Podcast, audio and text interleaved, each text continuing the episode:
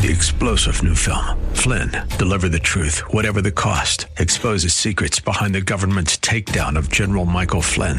Flynn knew what the intel world had been up to. He ordered the first audit of the use of contractors. This set off alarm bells. He told the truth. He was the most dangerous person for Donald Trump to hire. They had to get rid of Flynn. Flynn, deliver the truth, whatever the cost. Available now. Watch it today. Go to salemnow.com. Salemnow.com. Welcome to Living on the Rock Radio with Pastor Israel Labao. Here you will hear teaching that will challenge you to a deeper walk with Jesus. Whatever place you are in your understanding of God's plan for your life, you will grow closer by listening. No shame, no guilt, and no condemnation, but you will be challenged to a closer walk with God. Now, here's Pastor Israel with today's teaching. Uh, Queen Elizabeth uh, just celebrated her Platinum Jubilee, her 70th year of rule. Uh, that started in 1952. That made, makes her the longest active reigning monarch in British history.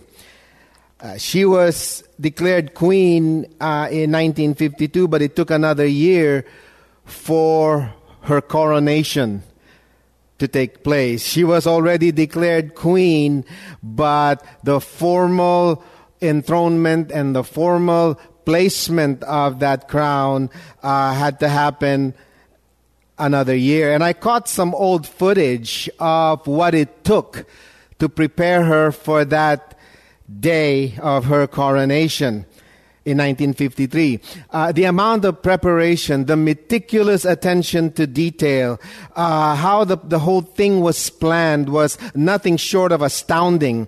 Uh, from planning the logistics of the event, for assigning people to do the task, those who will be participating, uh, all the way to uh, how the ceremony will be conducted, all the way to what everyone's going to wear and what everyone's going to say, and how everyone's going to behave these were all meticulously planned for one purpose to show the world that the queen is about to be crowned. It was done with impeccable attention to detail that can truly be uh, stated that it lived up to the term regal. But the crowning moment of all of these preparation was the crowning itself. As that tiara was placed upon her head, it's being declared that she is now officially the queen of her nation. Her entitlement or enthronement was complete. The Bible speaks of a day when we, as God's children, through our faith in Jesus Christ, will also receive a crown. It's called the crown of life. That will happen one day when we enter the presence of God's glory. That's the time when we will receive our eternal reward. Now, that's a big piece of the Christian life. It should never escape anybody's attention that the fact that there is a day coming when we will all receive the crown of life. It's the crowning glory or the completion of our faithfulness here on earth. That's when God ratifies and declares us complete. That's when God declares our fidelity and faithfulness to Him throughout our lives. That's the moment when we will hear God say, Well done, and declare us perfect. Our journey is complete, but it will not happen here. It will happen in heaven one day until that day of our coronation, until that day when our journey is complete, until that day when we have been declared perfect, we will continually be in that process of being made perfect or being made complete. Will not be achieved here. It will happen one day. In the meantime, the Holy Spirit is at work in every one of children to ensure that that process of completion is being carried out for that day. In other words, the rest of our lives, when we place our faith in Jesus, the rest of our lives in Christ is nothing short of a preparation for that eternal crowning day when we all appear before Him. The concept of perfection in the Christian uh, worldview is so much different from, obviously, from the world's view of it. When we speak of perfection, we're, we're talking about 100% perfection from the point of view of the world. But to a Christian, this term perfection or completion is an ongoing process. This is what you and I are going through right now. And that ultimate day of perfection, like I said, will come later on. Jesus said, be perfect as your heavenly father is perfect. And I always had trouble understanding that because I was thinking from the point of view of the world. When you think of perfection from the point of view of the world, you're going to have to impose upon yourselves 100% perfection. But it's just not going to happen. We live in a fallen world and we're fallen people. And the Holy Spirit understands that. That's why the moment we came to faith in Jesus, that process begins. We also call it sanctification, but I want to get fancy this morning and I want to call it perfection. Okay? It's a process. It's an ongoing thing. Uh, Jesus says, be perfect as your heavenly Father is perfect. What is he talking about? He's talking about being complete. He's talking about being a person of integrity. When we speak of completion, the Bible, uh, the word for completion in the Bible is the word integrity. And what is integrity? Integrity is being whole. You know, when somebody tells you, uh, you have to integrate all of these things together. Integration means you're taking all of these pieces and making it whole. So that's kind of the concept uh, the scripture wants us to, uh, to understand. Being complete, being perfect, is a process of being made whole, being integrated. Everyone in this room, if you you're a follower of Jesus, you are somewhere in that process. You already complete in Christ. You are saved. You are delivered. Whatever you want to call it. You are a child of God. You belong to the kingdom. But you're still being made perfect, and I'm still being made perfect. And that will happen one day. The completion of that will be in heaven. So think about this as being put together right now. You know, we're being, we're being, being conformed. You know, where the Spirit of God is taking all the pieces of our lives and using it for the glory of God. You know, taking all the bad things and the good things, the wonderful things and the not so wonderful things, and He's using all of that in the process of perfecting us, completing the work that He has started. You know, Paul says, He who had began a good work in you will bring it to completion in the day of Jesus. Isn't that a wonderful thing? And Ephesians is about understanding that position that we have in Christ. The position of being made perfect. We already know that we, in Christ, that we are saved. We already know that we are blessed. We already know that we have been given peace. We already know that we have been made righteous. There's another aspect of being in Christ, and that we're, we're being completed. We are being made complete in Him. It's an ongoing process and the work of the Holy Spirit in our life. That perfection process will ultimately lead to one day us receiving our crown. That's our coronation day. There will be a coronation day in heaven. And if you have a big head, you're not going to receive a crown. So this is for people who will humble themselves and allow the Spirit to mold us, right? How many of you know it takes humility to be a Christian? It does. And uh, don't get a big head, or there will be no crown big enough put in your head. Okay, Pastor, so what? How does it have, what does it have to do? What is this completion or being perfected a process? What does it have to do with my life right, right now in practical terms? Well, it has everything to do with everything in our life. When we know that we are being made complete, we will have a grip, a solid grip on how impermanent things are here on earth. That's important, you know. And I know I say, I talk much about that. The, the brevity of life, the impermanence of things. If you and I know that we are being made perfect, our perspective in life will change. It will change because you know that nothing that happens in this world is permanent. The only thing that's going to be permanent is God in glory receiving His making them perfect, and they will have eternal fellowship with Him. That's the goal of the entirety of the Christian life. So whatever happens here, whether, you know, we, we go through tragedies, we, we go through problems or significant triumphs and victories in life. The Bible says in the book of Ecclesiastes, uh, those things are good, some of those things are bad, but they're meaningless because what happens above the sun is much better than what's happening under the sun.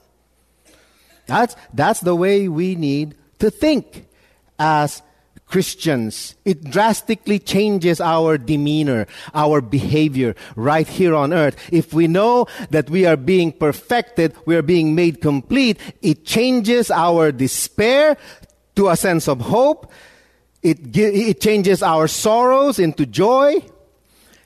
It changes our futility to fruitfulness, our fear to courage, knowing that we in Christ are being molded to have a perspective of eternity. And the text that we have in Ephesians paints for us a, a, a, nice picture of how this takes place in our life. Okay, so I got four points for you this morning. Don't be scared of the four points. I'm going to go with them very quickly. Take notes if you want. Okay, we're here to, to look at the Word of God. Um, and if we learn something, uh, we're, we're, we're encouraged to remember what we've learned. So that's why we print these things. And uh, I know some people don't like, you know, printed things. They just want to listen. Uh, you, you, know, uh, there's something to be said about having, you know, notes. You can go back to this and says, ah, pastor's full of it. Or you can say, well, maybe there's something about what he's saying this morning. Okay, so four things this morning. First of all, this process of perfection, of being perfected, of being made complete, begins when we are transformed and transitioned in our thinking. Okay, I, that's very important. Those, those, that point is very important. You know, oftentimes when we talk about being Christians, we, we only speak about being transformed in our hearts and minds, in our thinking, right? But there's something else, and I alluded to this in last Sunday's sermon. There's something that takes place once the Holy Spirit begins to direct our lives. And that is we're not just being transformed, we're also being transitioned. Now, again, let me explain. The transformation in our thinking, the transformation in our hearts and minds is for the purpose of glorifying God while we are here on earth. While we are here on earth, we are called to advance and project and reflect glory God. And that will only happen when there is a transformation in our inner being. Bible says be transformed by the renewing of your mind so you will know and test how good God is. You know, there's a, there's a lot of credibility involved when we start singing these songs that we sing on Sunday mornings. You know, we need to bring some credibility to those things because those things are not just lyrics to wonderful songs, they are a reality in us. How good it is to give thanks unto the Lord. How good it is to give thanks unto our God, for He heals the brokenhearted and He binds up their wounds. That, you know, and there's credibility, there is transformation in the inner being. So, look at the verse again in verse 17. Paul was speaking to former non believers um, uh, who are um, dealing with a whole bunch of, you know, sin. He says, So I tell you this and insist on this in the Lord that you must no longer live as the Gentiles do in the futility of their thinking. They are darkened in their understanding and separated from the life of God because of the ignorance that is in them due to the hardening of their hearts.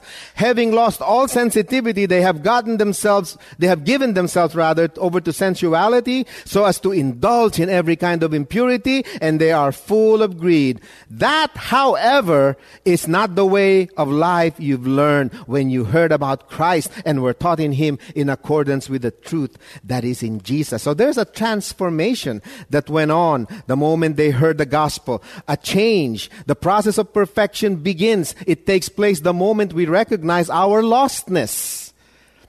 How can we be transformed when we haven't recognized that without Christ we're lost? And that's the message that we preach to people all over the world. We don't discriminate against anybody. We are equal opportunity proclaimers of this gospel because all have sinned and have fallen short of the glory of God. But we must bring ourselves to fundamentally recognize that we're lost. And if we haven't gone to that place, okay, there can't be any transformation. We cannot be transitioned in our thinking as well. We cannot be transformed. So we have this word in, in Christianity called pentir in Latin, it's called repentance, where we change the way we think. That's all repentance, uh, what repentance means. Now, don't be scared of that word. Repentance is a good word. It means that we are recognizing something, and the moment we recognize that something, in this case, lostness, we then begin to be transformed in our thinking. This is the work of the Holy Spirit. This is, this is not hearing a bunch of new rules like religious people, you know, feed us, you know. This, is, this has nothing to do with that. Repentance and, and recognizing our lostness has nothing to do with being enlightened about a set of things that we're not supposed to do. And therefore, if we just follow these rules, that we, you know, we are now on our way to a better life. That, that's not what repentance means. Repentance is the work of the Holy Spirit. It comes when the Spirit of God begins to convict us on the reality that we have served ourselves rather than serving God.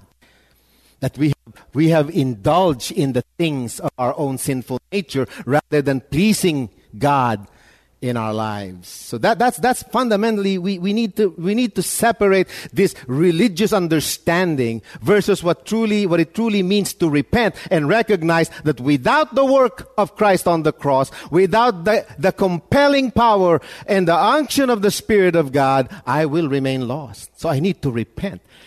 There's something that I need to do. I need to turn away. Uh, this is, this is not about Christianity is not about rules and, and regulation. It's about a fundamental change of heart and mind by the conviction of the Holy Spirit of God. And this conviction, like I said, does two things. It transforms our hearts and minds and our thinking. It trans, it's also transitions our hearts and minds. Okay? Again, transformation happens so that we can give glory to God here on earth and advance that glory transitioning our heart means He puts our attention, our focus in heaven. Okay, that's, that's part of being a Christian. You're being transformed for the glory of God and being transitioned in your thinking so you don't give too much credit on this world because this world is not your home anymore. Your home is in heaven. Your home is enjoyment with God forever. So this is the work of the Spirit of God. Okay, and um, that conviction, that the two things that that conviction does is it gives us a new heart that transforms us, gives glory to God, but it also brings that transitional thinking into earthly things towards heavenly things. Now, why is that important? Because uh, in my life, in my own life as a Christian, you know, I've always felt that. Um, you know, doing the good things that I do um, counts for eternity, and it does. But it's really disingenuous. I'm just sharing to you my own feeling, you know. as a young Christian, you know, I've always been taught, ah, if you be a good boy, you know, when you die, you go to heaven, that kind of thing. You know, a lot of things change since then. Because one thing I found out, being raised inside the church, and I know, I hope you find out too, you cannot change yourself. You cannot make yourself holy. You cannot transform your own heart. This has to be done by the Spirit of God. And that's what makes it legitimate. So doing the good things like, like we are taught in our churches, in our religious institutions, to do this, do this, and do that. I mean, they're great advices, but without that power of the Spirit to really transform and transition the heart, the good deeds that we do, it matters little. That's why it says, you know, all the things that I have done good, consider them dung compared to the knowledge of knowing Jesus. That's what he's talking about. He's talking about a divine, supernatural transformation that the Spirit of God brings to everyone who decides to repent. That's how you know your repentance is real. There is that change in the inside. And the good deeds that we do now qualifies us to give glory to God. Did you know that not, not, not every good deed that we do is qualified by God. It has to be qualified by God. God has parameters. We, we, we can't do good things just because we know they're good, just because we think they're good, just because everybody says they're good. This has to be ratified by the Spirit of God. Let me give you a text in uh, James chapter 1 verses 26 to 27. I want you to pay attention to this to this word this morning. James writes, those who consider themselves religious and yet do not keep a tight rein on their tongues deceive themselves and their religion is worthless. What do you think that means? It means only one thing. You can do a lot of good things and you can brag about how religious you are, but if there's no transformation and transition in the heart, the word the religion is worthless. Okay? Then he continues, 27. Religion that God our Father accepts as pure and faultless is this to look after orphans and widows in distress and to keep oneself from being polluted by the world. Okay, you, if you, you need to underline that this morning. It seems to suggest that God is looking for acceptable types of religion or, or good deeds. One that is pure and faultless. So if we are religious, but we have not been transformed in our hearts and transitioned in our focus by the Spirit, our religion, our good deeds do not qualify in the sight of God. Acceptable religiosity is not just about doing good things to others.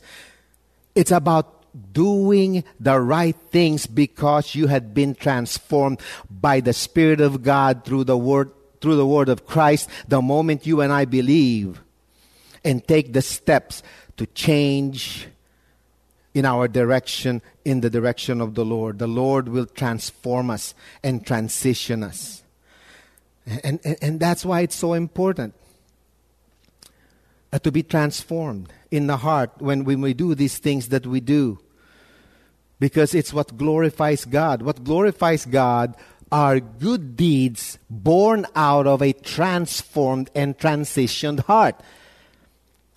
I, I, don't know if, if, if, if you're understanding it, but not all good deeds qualify. Only good deeds by those whose hearts and minds have been transformed and transitioned by God.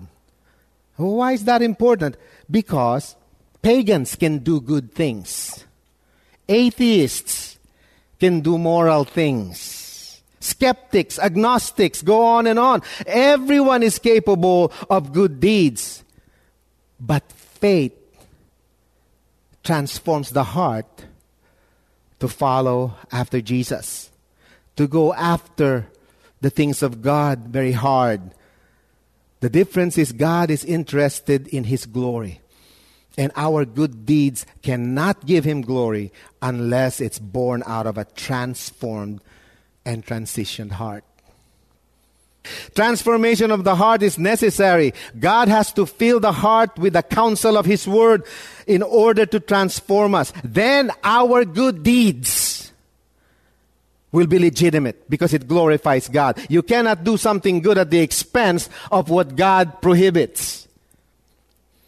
How can we know? We cannot know that on our own. That's why we have ridiculous laws in our nation today that attempts to do the right thing but misled in the place where they're supposed to put that, that deed. You cannot do a good deed outside of God's Word. You can never do it because it's the Word that transforms the heart. It's the Word that the Spirit illuminates that transitions our minds towards heaven.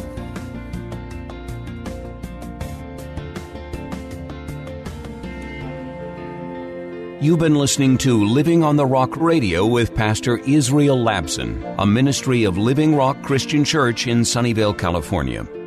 If you have been helped by this radio program and would like to keep it on the air, your continued prayerful and financial support is greatly appreciated.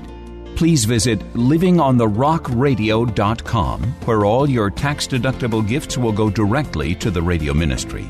That's livingontherockradio.com. Living Rock is a church that doesn't care how you are dressed or what candidate you voted for. A church made up of imperfect people from all walks of life with a hunger and thirst to understand God's plan for our lives. No matter what you've been through or what questions you may have about God and faith, you will find love, grace, and hope at Living Rock Christian Church, 675 East Taylor Avenue in Sunnyvale, with Sunday worship starting at 10:30 a.m. More information at livingontherockradio.com. Three star general Michael J. Flynn, head of the Pentagon Intelligence Agency, knew all the government's dirty secrets. He was one of the most respected generals in the military. Flynn knew what the intel world had been up to, he understood its funding. He ordered the first audit of the use of contractors. This set off alarm bells. The explosive new documentary, Flynn, Deliver the Truth, Whatever the Cost, uncovers the facts behind this scandal. Flynn told the truth. He was the most dangerous person for Donald Trump to hire. I find out the worst enemy that I'm going to face in my life is right here in America. They took my assessment and they wanted me to change it. And I was like, I'm not changing it. They had to get rid of Flynn. With in depth interviews, archival footage, and never before seen personal records of the man behind the headlines. I just felt like I was drowning. Flynn, deliver the truth, whatever the cost. Available now. Watch it today. Go to salemnow.com. Salemnow.com.